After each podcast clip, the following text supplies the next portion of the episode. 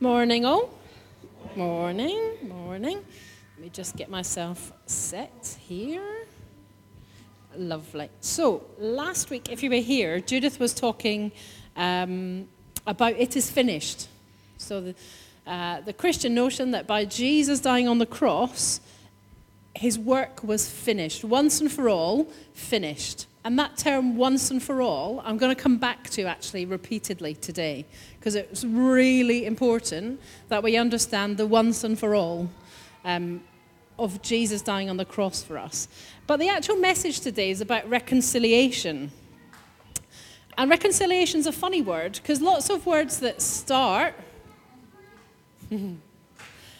lots of words that start with re, they often exist with the second part separately. But reconciliation is a word where you don't normally hear much about conciliation. You almost always hear it as reconciliation. Uh, there's only one example that I could think of the top of my head, and that was the ACAS, the conciliatory service. But it's not really conciliatory, it's reconciliatory, because people have had some kind of business relationship usually, that has broken down, that they then get this company, this, this government body called ACAS to get involved to help restore something that's been broken. So although it's called the conciliation service, it's not really, it's reconciliation. So, reconciliation, if you look at the dictionary, it says the restoration of friendly relations, the action of making one view or belief compatible with another, or for the accountants, looking at Richard, Derek, is the accounting process uh, of comparing different financial accounts to ensure that they agree or add up. Is that correct? Yeah, I'm getting a nod. Good. Uh, accounting is not my business. Um, and we won't talk much more about accounting, actually, um, fortunately. Um, but you know, and that's often what we think of. We think of a reconciliation, we think of restoring relationship with, with someone. That's the more common thing in our society that we think about. Reconciliation is getting back together with someone that you've had a falling out with, would be the kind of the normal thing that you think of. But in Christian terms, there's a slightly different meaning. And the word reconciliation comes from a Greek root, which is allasso, which means to change or exchange completely.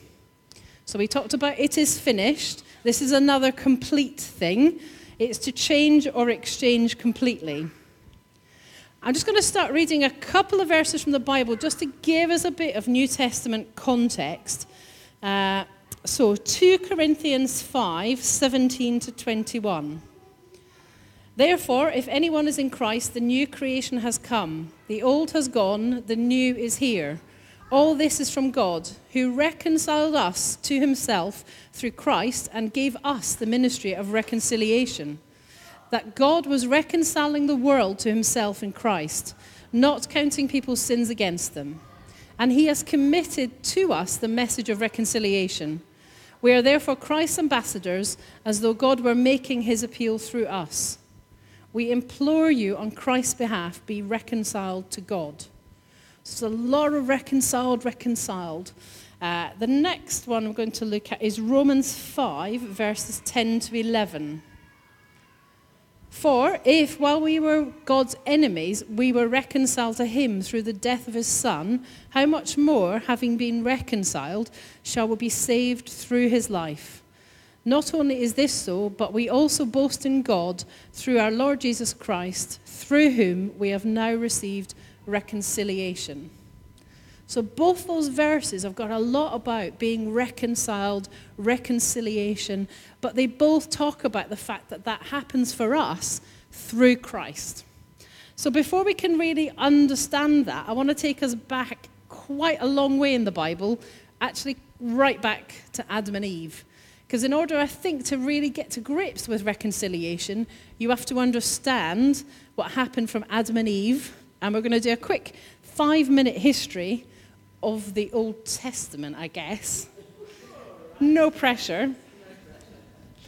Um, so let's start with Adam, shall we? So Genesis 2 says, God formed a man from the dust of the ground and breathed into his nostrils the breath of life, and the man became a living being. It then goes on to say that God made Eve from Adam's rib. At this point, there was no distance or gap between God and Adam and Eve. There was no sin. Everything was what we would say united or unified. There was no distance. They were already conciled. There was no reconciliation needed because they were together, they were one. The relationship was in unity. But Adam and Eve, we all know what Adam did. What did Eve do? Ate an apple. So God had said at the beginning, you can have anything you want in this garden, but you can't have from that tree there, which is the tree of knowledge. What did they do? They ate the flipping apple off of the tree of knowledge that they knew they shouldn't eat. And both of them did. And they both knew they shouldn't have. And what happened then is that was the point at which sin, which sounds like a, quite a Christian word, eh, disobedience to God came into the world. So, because of what they did, they created a separation between themselves and therefore humanity and God. Disobedience. God said, Don't eat it. You can have everything else. There was no need for them to eat that tree. There was plenty of food everywhere else. It wasn't that they were hungry, it was a willful act of disobedience. They understood they were going to do what they shouldn't do. And it's easy, isn't it? It's easy to go back and say, Oh, why did you do that? Oh, I'm not even going to ask for moving or wiping away the people's sin. It was covering it for a period so that they could connect with God. And every time they then wanted to connect with God again, they had to sacrifice something else. So there was always sacrifices happening in order to allow the people to connect to God. I don't know about you, but I'm quite pleased that we don't live in that time. I'm not very keen at seeing animals die. I'm not terribly keen on blood. I know I'm a nurse, but I don't really do much with blood. And I definitely don't want to be like dabbing on the doorways of the church so that we can come on a Sunday. That sounds really unpleasant and really unhygienic. So I, am quite pleased we don't live in the Old Testament times. And Leviticus says, for example, offer a sacrifice to ask forgiveness when you sin by accidentally doing something I have told you not to do. So again, it's this notion of people being disobedient, they're doing something that God's told them not to do, and therefore, in order to connect with God again, they have to sacrifice, usually an animal. It was the way at that point that reconciliation could happen. So, because of Adam and Eve, there had been this separation between people and God. And in the Old Testament times, sacrifice of animals, particularly, was used to cover over the sin in order that people could move closer to God. Fortunately, we don't live in the Old Testament times. We live in the New Testament times. And what Jesus came and did was he became the ultimate sacrifice. It was finished when he came. One of the things that the Old Testament animals had to be was what was called spotless, without blemish. So they couldn't have, you know, a dodgy leg or be, you know, I don't know if they get mange, but they, you know, they couldn't have an illness. They had to be spotless. And in the Old Testament times, that was about their kind of physical health. In the New Testament times, what Jesus did was he was spotless by meaning he had no sin. It's really important we understand Jesus never sinned. Jesus was never disobedient to what God told him to do. Even when, as a human, he knew he was going to die on the cross, he said, If, if you can, God, don't let me die like this. But if it's your will, that's what I'll do. So ultimately, he was obedient. So he was without sin. So the spotlessness of the animals in the Old Testament is now being replaced in the New Testament by the spotlessness of Jesus who was without sin. And Jesus' sacrifice took away the sin of the world. It didn't cover it like the Old Testament was doing. That wasn't complete and finished work in the Old Testament. Every time there was a new sin that needed forgiveness, there had to be another sacrifice. That doesn't apply anymore. Jesus did it once and for all. His complete work, the sacrifice then, was once and for all. We don't have to wait for another Jesus to come because we've sinned between when Jesus was here and now. Jesus did it. He did it all, once and for all. And you know, you might be a bit confused. Sometimes we hear these words, and sometimes they're in songs and things. Um, the Lamb of God, the Lamb of the world. And actually, it's always a bit of a mystery as to what, why Jesus is called a lamb. But one of the reasons is this idea of sacrifice. That actually, instead of us having to have sheep traipsing through that we've got to kill in order to connect with God, Jesus did that. He became the lamb, the sacrificial lamb, so that by his death, sin is gone. Yay! and 2 Corinthians 5:21 says, God made him who had no sin to be sin for us, so that in him we might become the righteousness of God. So, all the stuff that we do wrong, all the times that I'm disobedient to what God's told me to do, I can have forgiveness for because of what Jesus did. 2019 years ago, his sacrifice, his death on the cross, when he had no sin, has taken away the sin that I still do. God tells me to do something. Do I always do it? No, I don't.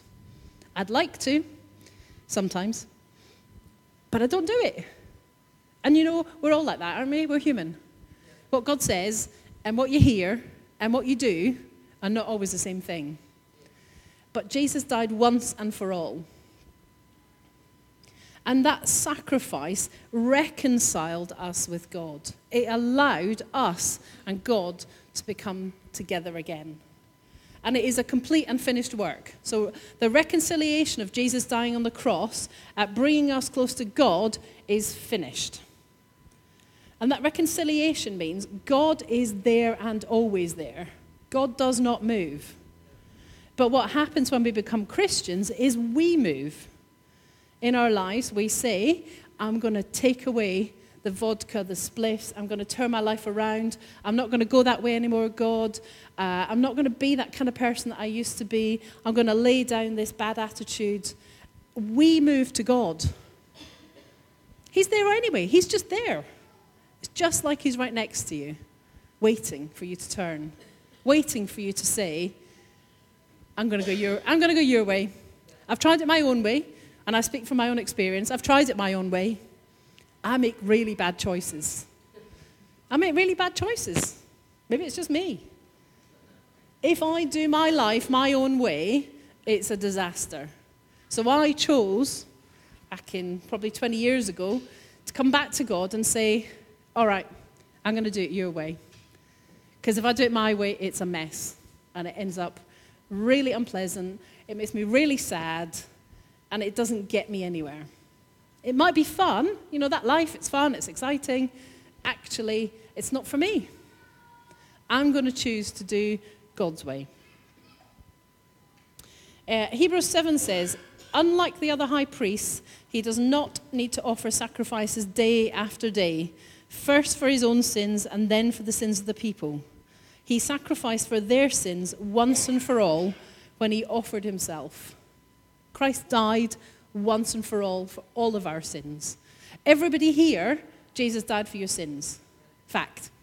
Doesn't matter if you know it, if you don't get it, if it's weird, it's, it's truth. You can't, that's absolute truth. Jesus also died once and for all for everyone out there, whether they know him yet or not. Once and for all. So the first message today is about Jesus reconciling us to God once and for all.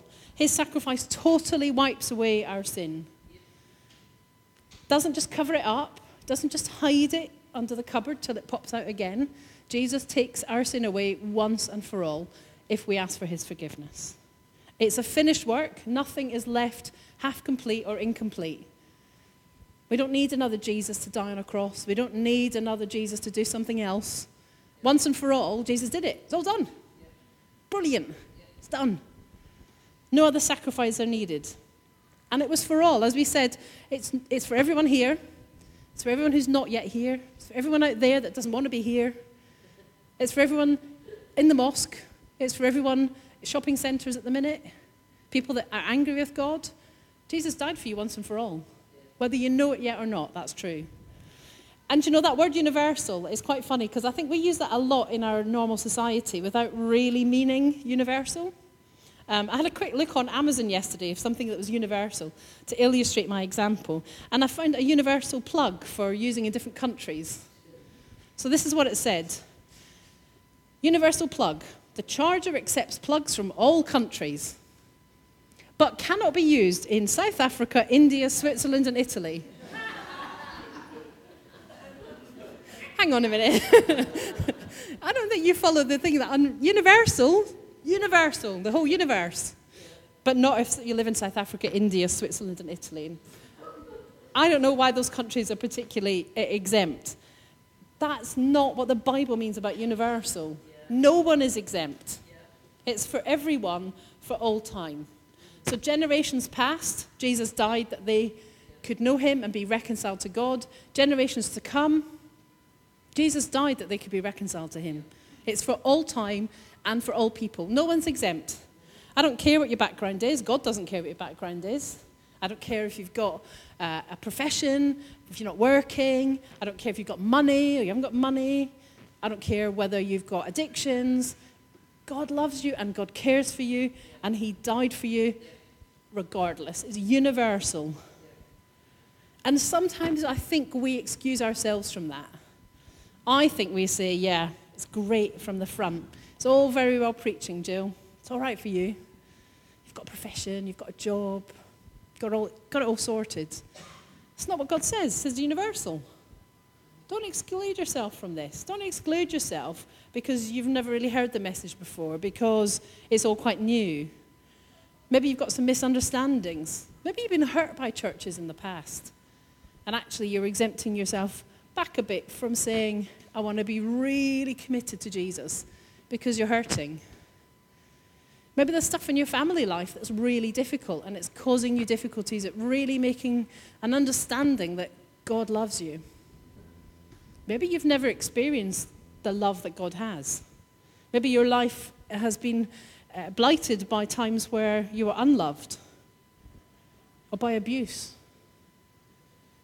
God says it's universal. My love is universal, finished, and complete. You can be reconciled to me. It's once, happened once. It's once. And it's for all. It's for everyone. No one is excluded. And, church, don't dare exclude anyone. Don't dare say that some people are not worthy. Don't dare say they look a bit different, they sound a bit different, whatever. Whatever makes people different, oh, brilliant, let's bring them in. Let's have a church is different. No one's excluded. That's not what the Bible says. It says once and for all. Everyone. People that are a bit awkward. People that are, you know, are undesirable in our society. Whether they've got homelessness, addiction, marital problem. God doesn't care about all that. That's stuff. What God wants is the heart of the person. It's once and it's for all. Uh, point number two Christ's reconciliation enables us to be close to God. It takes us from the point where humanity was separated from God because of sin to be close to God. You know, we were praying at the start of this service and we're praying that God would be here, that we would hear from God and experience God today. Because of what Jesus did, we can pray that. I mean, it almost sounds crazy, doesn't it? That God of the universe, of the heavens and the earth, would be in Horizon Church Assembly Walk Sutton. What? Crazy people. Why would you say that? Because he died once and for all. And he died and he left us with his Holy Spirit that remains with us. So we can experience God in this place. He can speak to us and he can speak through us. But you know, sometimes I think we can also live lives as if we're still separate. Or bits of our life, I think we keep separate. And I've done this myself. You, you continue to believe the message. You continue to say, yeah, you're right, Gill. God died once and for all. I believe it. It's absolutely true. But not this little bit. Not this little bit. Whatever this is. Maybe it's uh, making our own choices, having control over our own lives. Maybe it's that actually we want to give Him control over certain areas, but not that bit. Maybe we're frightened that He won't do what we want Him to do if we give that bit to Him. Sometimes we ignore God's instructions. My hand's up for that one. God says, do it. And I don't always rebel by going the other way. More commonly, I just stay where I am for a bit. And then he tells me again, and I go, Yeah, I heard that, but I'm not moving. Until maybe God tells me three or four times, or pushes me to the position that I've got to move. But Christ dying reconciled us to be close to God. And by standing still when he calls us to move, we're creating a distance. We're choosing to be disobedient. I think sometimes areas of our life can also be uh, restricting us from stepping fully into that reconciliation with God, our unfulfilled wants, desires, or promises. Times of pain or disappointment, that job that you wanted that you didn't get, that marriage you wanted that you haven't yet got, that child that you wanted that you haven't yet got. Perhaps that child that's walked away from God. Perhaps times in your life where you really, really believed God was going to come through for you, and it seems like He didn't. And that in pain and disappointment, we hold back. So God remains reconciled to us, but we don't live like that. We know it's true. We know that He loves us. We accept it, but we keep this bit back. We hold back. And we say, I'm not going to step into that, God. I'm not going to live like that. I've not actually given everything to you. You know, we talked last time Judith spoke about it being finished, it's complete. But sometimes we don't live as if that's true. And we don't completely give ourselves to Jesus. We hold back. We're worried, we're fearful, we're frightened. Perhaps we don't even realize it, and there's a bit deep in us that we're just just keep pushing down. Something from your childhood, something from your family. You just, it's fine, God, I can live, I can just leave it there. It's not restricting me anyway. Just, Gill, don't be poking at me now, because that bit's okay where it is. Don't be stirring up the hornet's nest. Don't be getting at me. That bit's okay. I can live my Christian life with that little bit still rooted deep in me. What are you doing that for? It's complete, it's finished. Whatever that bit is, will eventually hold you back from doing everything that God wants you to do. Jesus gave everything on the cross. Everything. He took our sin to be his, even though he had no sin. Don't hold back. Don't hold that bit back. That want, that desire, that pain, that little area that's hardened that little place in your heart that's dry and crusty and solid, and you're quite comfortable with it there, don't leave it there.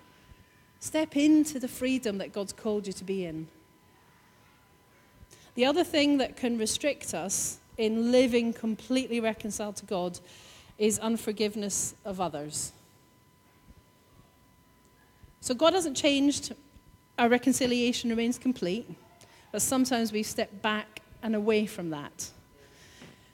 I'm moving on to the third point about human reconciliation. We've started at the beginning talking about the meaning of the word uh, reconciliation, about it being a restoration of friendly relations.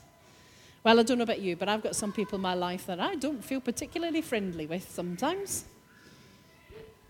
And sometimes it's a point of hurt, point of pain, something they've done to me, something that can, maybe they continue to do it to you.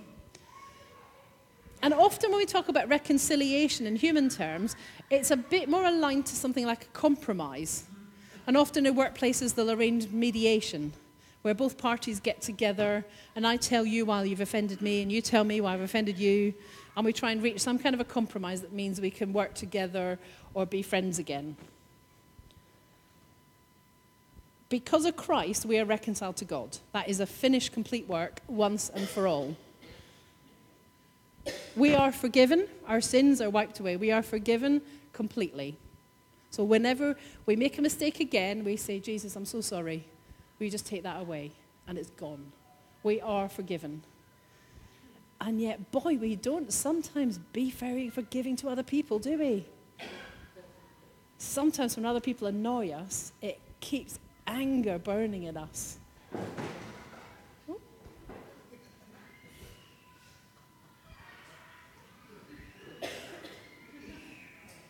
Because of Christ, we are reconciled with God and we are forgiven, but we should also live forgiving of other people. But we don't sometimes. We just hold this anger and animosity to people um, that, that we can't forgive. And I have to say, preparing this, there was a bit of that in me. I was going, yeah, I'm happy to forgive, but not that. Yeah, yeah, but not them. Because, oh, I'm so amazing and I can, you know, I'm, I'm perfect all the time. What's wrong with me? If God's going to forgive me of all the stuff I've done wrong and continue to disobey Him, how dare I have an attitude like that to these people? Sometimes who don't even know Him. What is that showing them about Jesus in my life? That shows them that I can be angry and bitter and hold a grudge. That's a terrible witness to people. How are people going to come to church if they think that we live holding grudges for people? And I don't just mean being polite. I'm not saying I'm being deliberately rude to these people, but I'm definitely holding a grudge. I am. Lord's Prayer, Matthew 6, says, Forgive us our debts. We all like that verse. Yeah, God, forgive me. Forgive me for everything I've done wrong, as we have also forgiven our debtors. Eh, not so keen on that one. You can't do one without the other. What the world sees, and I think this is true across many Christian faiths, is the hypocrisy of Christians. And many, many people talk about that. All these Christians, they go to church on a Sunday, they behave like they're holier than thou on the Sunday, but when they go to work on the Monday, they've got a stinking attitude. They're rude, they're unhelpful, and they hold a grudge. People don't like that about faith. That makes them question God and question Christianity. God, I don't want that to be true for me. I don't want to look back and see people in my life that have turned away from getting to know you because I've held a grudge. That's rubbish. That's not what I want. Help me with my bad attitudes and my grudges to put them down. If you can die on the cross for my sins, how dare I hold this grudge of a small comment that really, in the big scheme of things, isn't big? And I see people um, who have had relatives who have been killed, and they forgive the murderer.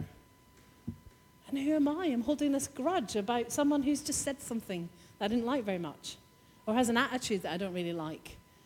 And yet, these people who are Christians are forgiving people for the worst kind of things that have happened to them. Ephesians 4 says, Get rid of all bitterness, rage, and anger, brawling and slander, along with every form of malice.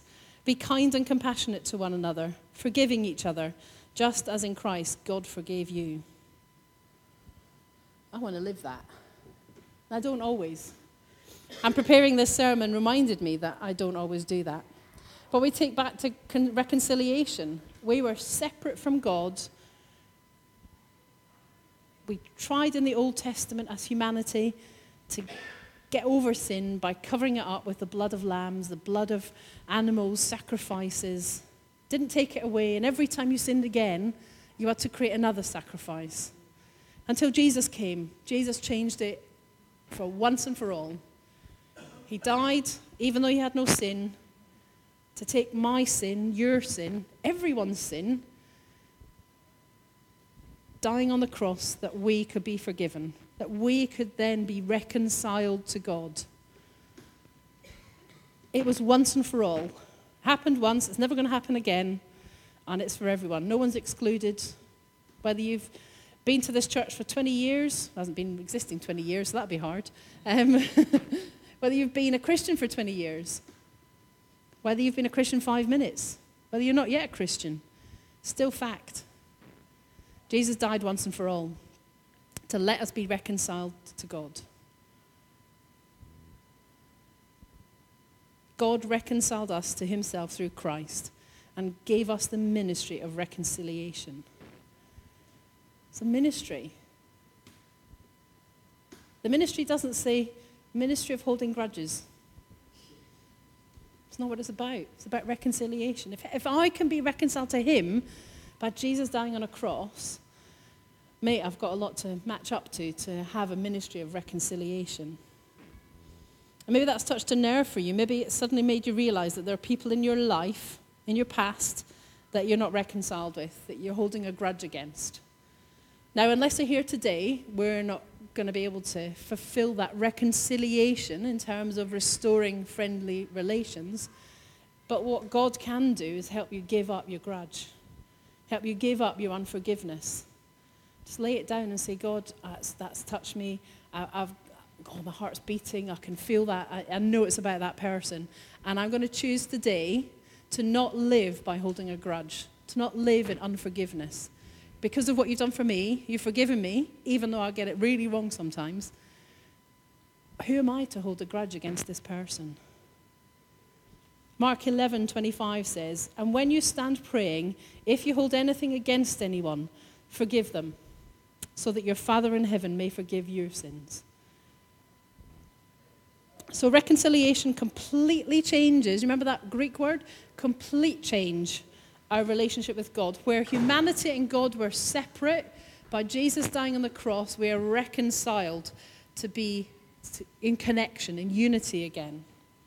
Christ's death was a complete, finished work once and for all. Once and for all. We need to choose to live fully in that position. We need to choose to live reconciled with God. We should get rid of any unforgiveness, any grudges, to be reconciled with others. And I really believe today, if you've got a grudge against someone that's just popped into your mind, that's a connection, a relationship that's broken, that there aren't friendly relations, as we would say from the dictionary, the person's not here perhaps today, so we're not going to be able to say that that will be reconciled. But if you give up your unforgiveness and give it to God and say, God, I really want that relationship to be reconciled, He'll do it. God answers prayer. And there is a ministry of reconciliation given to us when we become Christians. So I'm going to ask you to stand to pray in just a minute, but before you do that, I'm just going to give you a minute to have a think about this message today.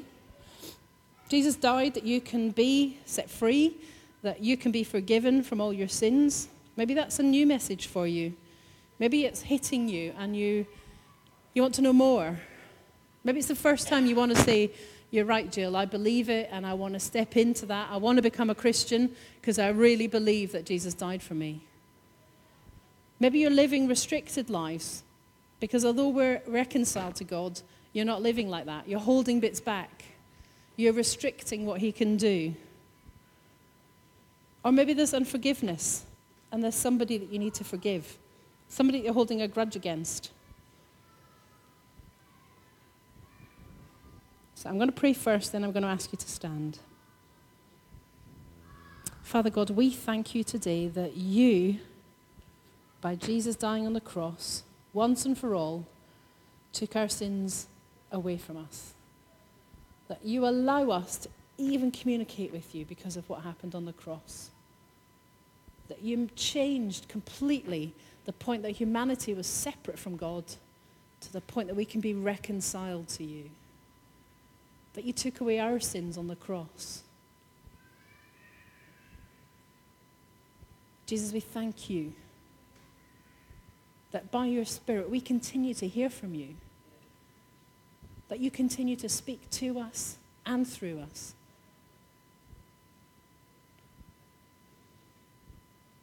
And so, church, I want you to stand.